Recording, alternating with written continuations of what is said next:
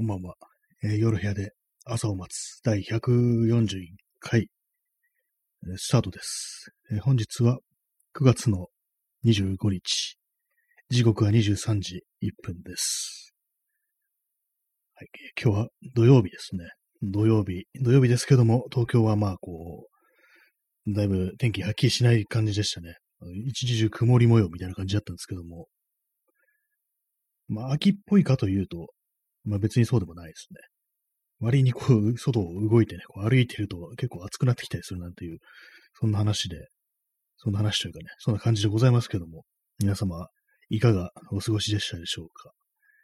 私も今日は、まあ、特になんかどっか行こうかななんていうふうに思ってたんですけども、まあ実際外は出たんですけども、あんまりこう、ね、こうダラダラしてたらもう夕方になってたという感じで、結局遠出はできないっていうね、遠出はしないという感じで、こう、なんか変な中途半端な感じで一日がこう、ね、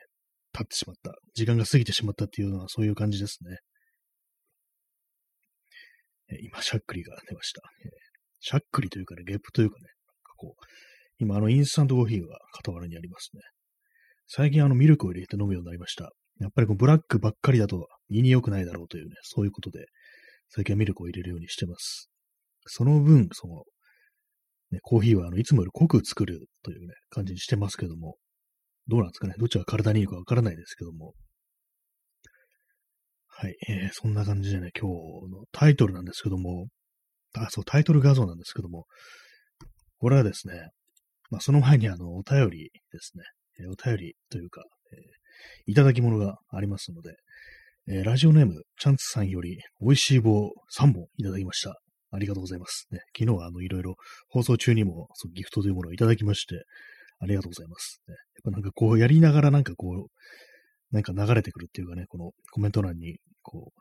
リアクションみたいなものが流れてくると非常にまあ嬉しいものでございますんで、まあ、そんな感じで、えーありがとうございます。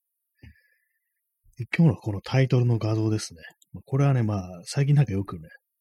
こう、次吉春づいてるんですけども、今日もね、この次吉春です。これ次吉春、池袋百展開で、下宿の女中の王ちゃんに、ね、浴場してね、で下心をね、隠しきれないまま、ね、モデルになってほしい。このモデルっていうのは、まあ、服を着たモデルじゃなくてね、まあ、脱いでくれってことなんですよね。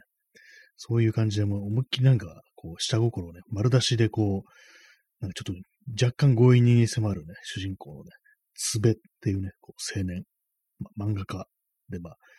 絵を描いてるっていうね、青年なんですけども、そのね、主人公が、こう性欲をね、押し隠しながらね、なんかよくわかんない、キリッとした表情でね、そういうことを言ってるというような、そんなシーンでございます。はいね、今日、今日のね、こう、都の性欲シリーズから、ね、こう、まだやってますけども、なんかこう、次吉春の漫画、こういうシーンが多くってね、なんかしばらくなんか次吉春ばっかりになっちゃいそうな、そんな感じですね。割になんか多いんですよね、次吉春は。はい。えーで、今日のね、タイトルなんですけども、カレーで声が変わる人、変わらない人っていう、まあタイトルなんですけども、あの今日ね、あの久々に、ね、ほんとなんか、ものすごい久々にあの CD を買ったんですよ。まあ、昨日話しましたけども、あの、バースっていうね、バンドのアルバム、バンドというか何なのかわかんないですけども、あの、ドームランテンというね、こう、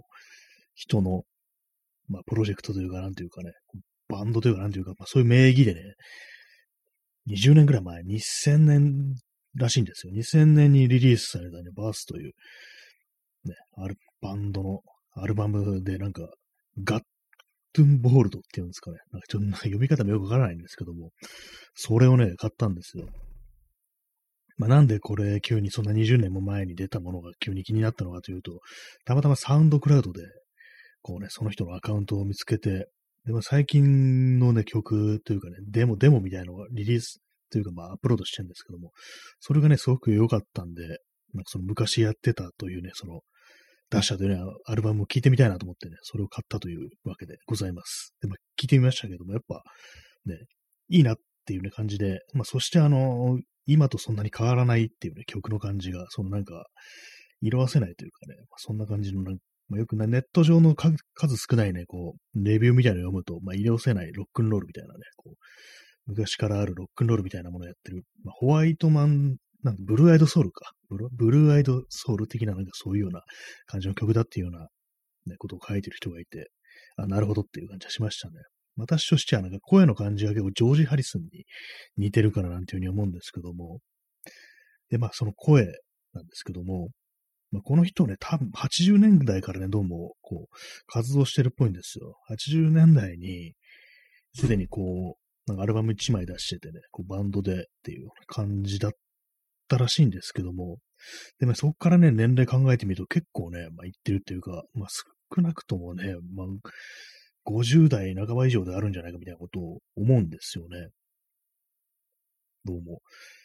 で、それでね、このアルバムの声を聞いて、歌、歌を聞いて、で、そのサウンドクラウドの最近ね、こうアップロードした音源というのを聞いてみると、全然声が変わってないんですよね。そしてあの80年代のね、そのバンドの時の音源というものも YouTube にアップロードされてるんですけども、それも全然声が変わってないんですよね。まあ、つまりこの人はあの80年代からずっと声が変わってないっていうね、88年から一切ね、声が変わってないっていう、そういう人なんですよね。結構なんかむず、そんなこと難しいと思うんですよね。どんな、まあ、ミュージシャンでも結構ね、加齢によってそれなりに声が変わってくるっていうのは、まあ、その衰えるとかじゃなくて、普通になんかね、こう、質が変わってくるっていうのはやっぱりこう、あると思うんですけども、少しね、こう、ハスキーになったりとか、ね、かすれ声になったりみたいな、そういうことがあったりして、まあ、ある意味、それがなんか、よりなんか渋くなってるみたいな感じでね、いい、いい感じになる人もいればそうでもない人もいるっていう、そっちのね、これはあれもあると思うんですけども、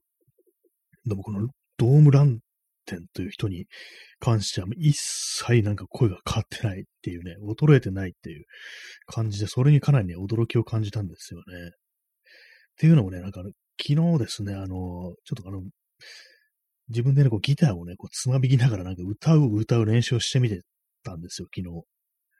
自分はね、自分の声ってどんな感じのね、曲が歌えるんだろうっていう感じで、なんかいろいろなね、こう、ね、曲をね、こう、とっかひっかしね、こうしながらね、こう、ボソボソとね、こ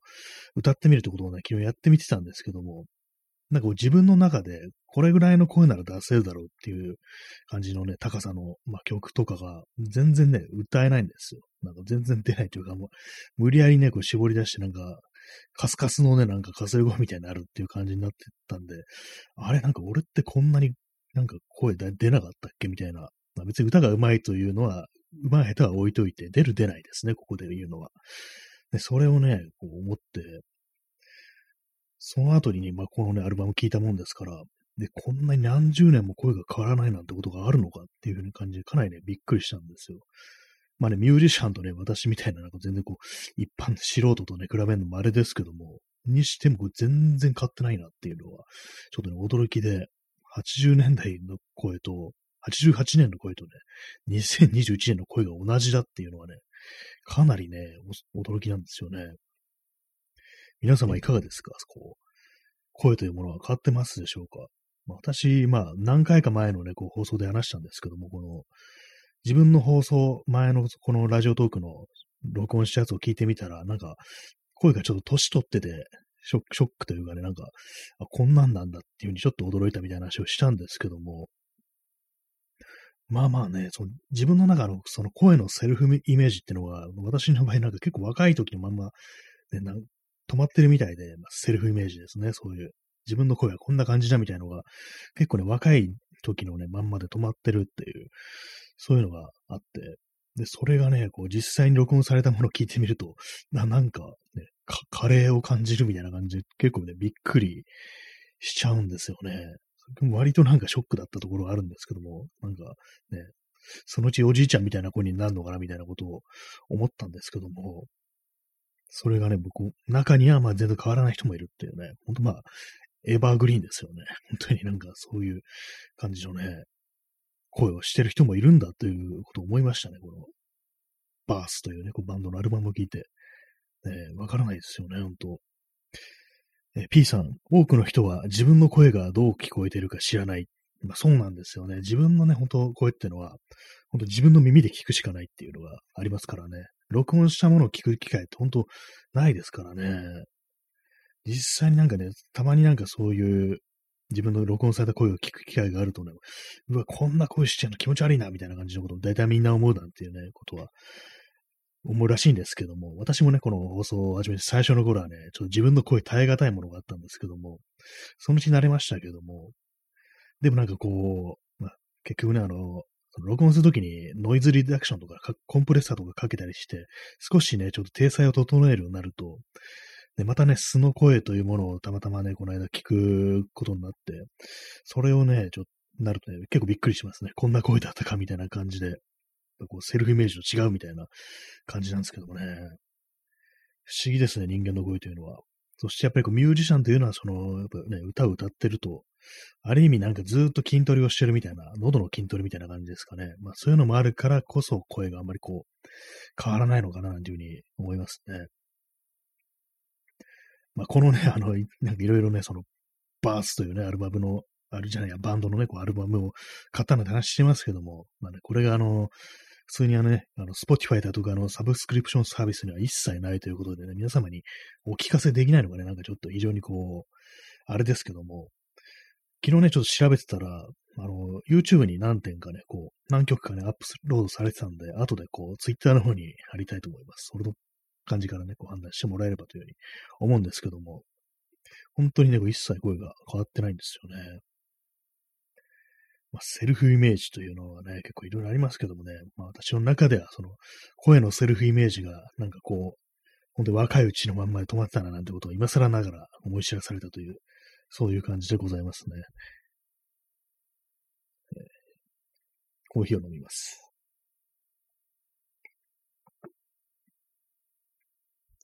まあ、結構でも、その声というものも、やっぱその、ある程度訓練というかトレーニングというかそういうものでこう、まあ、キープできるっていうのはありそうなんで、まあ、こういうふうに言ってても、ひょっとしたらね、こういうなんかこう歌う練習とかをね、こうしていくと、昔の感じに戻れるのかっていうね、まあ、上手い下手は置いておいて、普通に出せる声、出せない声っていうのはね、その昔の感じに戻せるのかな、というふうに思うんですけども、なんか難しいですね、本当ね。ちょっと1ヶ月ぐらい前になんかこう、気まぐれでなんかいろんなね、こう、歌をね、歌ってみるみたいなことをね、一人でこっそりやってるっていう時期があったんですけども、またね、なんか昨日、そういうのをやってみて、そのまあね、声の、声のが出ないっていうかね、こう、まあ、歌える歌っていうのがね、なんか、何がね、こう自分はこう、どういう曲が、ね、く、くもなく歌えるのであろうみたいなね、ことを思いながらね、いろいろ試すんですけども、大体無理っていう、なんか結構結論に至っちゃいますね、なんか。結構ね、もう一応出るには出るけど、なんか本当にすごい不安定な感じっていうのがあって、ちょっとでも自分のね、こう、出せるね、範囲からね、外れると、もうメロメロみたいな感じでね、全然声出せないみたいな。だまあ出るには出るけど、なんか、すごい音程がものすごい不安定になってね、もうすごい音痴になっちゃうっていう、そういう感じがあるんですよね。なんかいろいろね、こう試してみると、結構ね、その、男性ボーカルのね、こう、男性アーティストの曲というものの方が逆になんか難しいような気がして、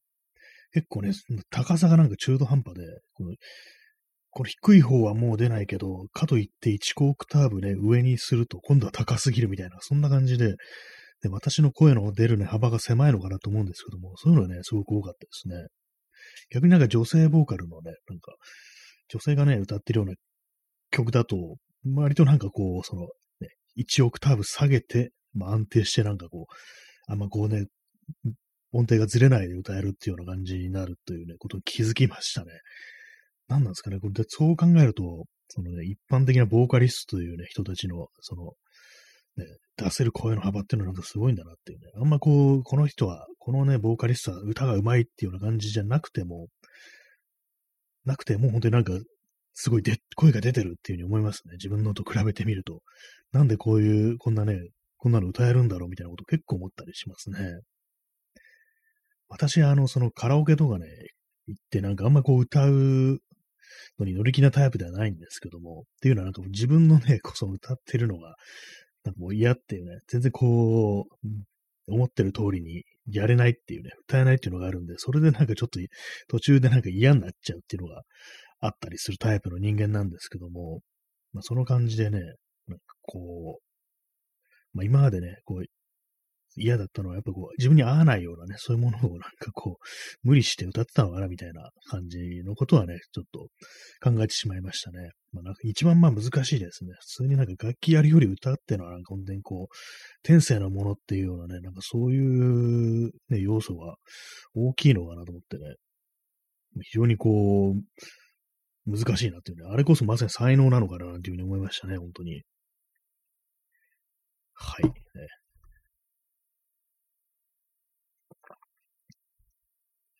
そうなんですよ。全然こう、その、達者であるなボーカリストであるっていうわけでもないね、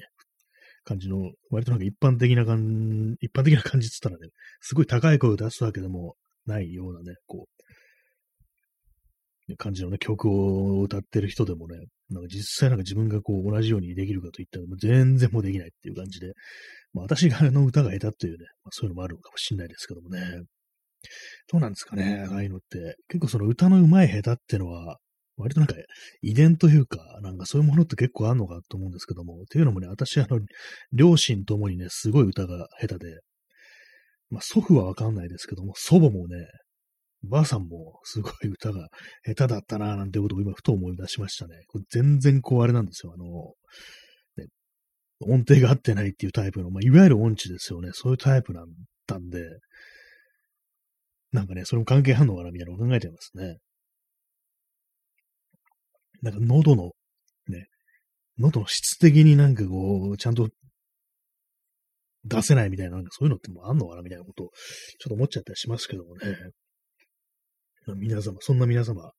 どうでしょうか？ね、これ結構何回か言ってますけども、あの、ね、たまになんか人とね、そう、歌う歌うような機会、まあカラオケとかですね、カラオケとか行って思うことあるんですけども、なんかどうもね、あの、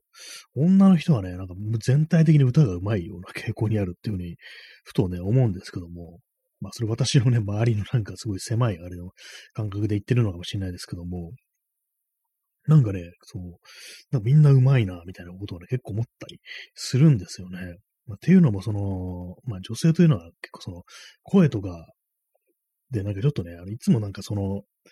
演技というか、結構その社会的な役割を持ってね、その、声というものもね、発さなきゃいけないみたいな、そういうところがあるのかなと思うんですけども、まあその、まあ、よく聞く話ですけども、その電話をね、電話に出るときにね、こう、すごい、結構高めの声で出るようになっちゃってるって見て、そういう風に言ってるね、こう、人とかね、まあ女性には結構いるような気がするんですけども、あんまりこうなんかね、低い声でね、こう、ぶっきらぼうな感じになっちゃうとね、こういろいろ言われるから、ね、結構ね、愛想よくね、ちょっと高めの声で持ってね、こう、喋るなんていうものがすごく染みついてるなんていうようなことを言ってる人が前にいたような気がするんですけども、その感じで結構その普段からある意味こう演技みたいなものを要求されてるから、そういうものがこう歌を歌えるというシーンにおいてはね、まあそれがちょっとメリット、メリット伝わあれですけども、そのなんか副作用みたいな感じでそういうのがあるのかななんていうふうに思ったりするんですよね。だからまあその女性の方がなんとなく歌うまいような気がするというか、まあ、声を、まあ、作った声を出すことに慣れてるっていうそういうことなのかもしれないですね。まあ、そんなこと結構思うんですけども、まあ、それに比べて男というものはね、結構素のまんまで許されてるっていうような、そういうことがあるっていうね、まあ、そういうことの、まあ、現れとしてなんか全体的になんか女性の方が歌がうまく聞こえるような気がするっていうね、そんなことなのかもしれないというふうに思うと、まあ、仮にね、男であってもそういうふうに普段から自分の声を作ることというというのをね、こう意識していくと、それなりにまあ変わっていくのかななんていうふうに思いますね。えー、クジアドリさん、作るが男性の場合は男らしくない声になりますよね。そうですね、本当に自分のね、こう、ありままじゃないとね、こう、お前何芝居してんだよみたいなね、何お前声作ってんだよみたいな感じでこう、えー、言われちゃえっていうのありますよね。で、まあ、電話とか出るときにね、なんかそんな、それっぽいようなね、感じのあれで言ったら、このね、男らしくないみたいな感じになるっていうのはね、なんかすごい容易に想像できる感じありありますね。芝居というものをなんかよ、よき、良いこととしないっていうのが、そのね、男社会においては結構あるなんていうのが割に思ったりしますね。まあ、そんな感じでね、まあ、そういうのをね、ごまかす、ごまかしてるためになんかこう、男らしさみたいなのがね、あったりするっていうのがあるんかななんていうのは思っちゃったりしますね。私、まあ、この放送では、まあ、ある程度、まあ、作ってはいるとは思うんですけども、なんかね、こういうのも、まあ最初はね、なんかこう、結構その、この放送でもね、ぶっきらぼうな感じというかね、まあ、あの、昨日も話しましたけども、なんかちょっと、巻き気味のね、なんか口調で、なんか、今ね、聞き直すとなんかちょっと生きってる風に聞こえるみたいなね、なんか悪ぶってるみたいな、なんかそんな声に聞こえるなみたいなことはあったんですけども、それもなんか、そういう風に、自分のね、こう、声というものをあまり意識せずになんか生きてきたね、男社会の人間だということの結果がなんか初期のあの感じの喋り方だったのかななんていうのは割に思いますね。まあそんな感じで結構ね、難しいですね。歌というのはね、ほんと難しいですね。なんかこう、たまになんかね、一、一ネタね、かまそうかな的な感じで、急になんかこう、この放送とかでもね、突然、あの、あれですね、こう弾き語りみたいなことをやろうかなというふうに思って、まあ何回かやったことあるんですけども、またやろうかなみたいなこと思うんですけども、でもそこでね、こう選ぶ曲というのがなかなかこう難しいなというふうに思いましたね。結構ね、あの、1ヶ月ぐらい前のね、の放送で、あの、稲垣淳一の夏のクラクションを歌ってみたっていうのあったんですけども、まあ、歌ってみたとか言っちゃいましたね。まあ、それ やったんですけども、今聞き直すと、な、なんだこの甲高い声はみたいな感じでね、無理やりななんかこう、ね、こう裏声みたいので、まあ高いから、高いんで、まあそういう声になっちゃうんですけども、これ、これはね、ちょっと自分には難しい曲なんだろうな、ってことを思いましたね。っぱりなんかああいうの、ちょっとね、ちょっと冗談半分みたいな感じでやる、やるんですけども、結構ね、あの、やった後、割に恥ずかしいな、これってことは結構思ってたりしますね。その、歌とかね、ギターとか弾いたりした後っていうのは、こんなものを本当にアップロードしていいんでしょうかみたいなことは結構思うんで、割となんか、そういうハードルというものを超えた上でああいうの結構やってたりするんですけども、まあ、自分に合ったね、感じの曲だと、とかね、そういうのを選んでやれば、そこまであの、恥ずかしさってものを覚えないでやれるのかななんて思うんですけども、なかなか難しいですね。結構あの、なんですかね、その、まあ、女性ボーカルの方がなんとなくやりやすいような気がするなんていうふうに思ったんですけども、なんかその中で、あの、中島みゆきって割となんか歌いやすそうな気がするなんてことをふとね、こう、思ったんですけども、なんかね、あの、あの感じを男が歌うのって、なんかちょっとあれだなみたいにね、ちょっと思ったんで、多分やんないです。ね。そんな感じで。私の友人で中島みゆきが好きというね、友人がいるんですけども、ちょっとね、それもなんかあるんでね、人のなんか持ちネタを奪うのは良くないみたいな、よくわかんない、あれですけども、そんな感じでね、ちょっと、それはね、多分やんないですね。はい。まあね、そんな感じでね、難しいななんていうね、歌う歌うというのは本当難しいんだななんていうふうに思いますね、本当に。で、まあ今日ですね、いろいろ、まあインターネット、まあ大体まあインターネットの話になっちゃいますけども、なんかね、またあれなんですよ。またなんか、マイクをね、なんか買おうとしてるっていうのがあるんですよね。まあ、たまたまそのネットでちょっと見てたらね、こう、良さそうなのがあったんで、まあ、コンデンサマイクってやつですね。今この使ってるマイクは、まあ、この、ね、ポッドキャストの方で使ってるあのダイナミックマイクっていう、まあ、口の近くに持っで、こう、近づけて、こう、録音するっていうね、まあ、カラオケのマイクみたいなやつなんですけども、それとは別にもっと少し感度が高いコンデンサーマイクっていうのを、ちょっと割といいやつがなんか結構手頃な値段でこう、売ってたんで、ちょっと買おうかなぐらいのことを思ってるんですけども、まあでもね、多分必要ないんですよね。本当今マイクもうあるじゃんって感じでね、ちょっと前にね、ね、買ったばっかりじゃないっていうようなこと思うんですけども、ね、2本、2本あったとしてもね、別に使い道ってね、で、まあ、喋り声はダイナミックマイクで、あとなんかあの、環境音とか、ね、例えばなんか楽器の音とかをコンデンサマイクで録音するみたいな、ね、なんかそんなぐらいの使い道しかないんでね、別に必要ないっちゃないんですけども、なんか、変な、あの、やっぱりこういう、ポッドキャスターとかね、ラジオとかやってると変なね、感じでこう、アンテナみたいなのが立っちゃいますね。なんかマイクとかね、ついつい見てしまったりする感じで、あんまね、音質にこだわってもって感じなんですけどもね、こんな、まあ、喋る内容の方が大事だよっていうことは思うんですけども、ね、別に私、あの、リモートでね、なんか、人に授業とかやってるわけでもない、先生でも何でもないですからね、そんなね、そんな、録音機材というかね、そういう機材にこだわってもそんなに別に意味はないんですけども、なんかこういろいろ見ちゃいますね。はい。水を飲みます。今、コーヒー以外にも水をね、こう、傍らに置いてある、置いてるんですよね。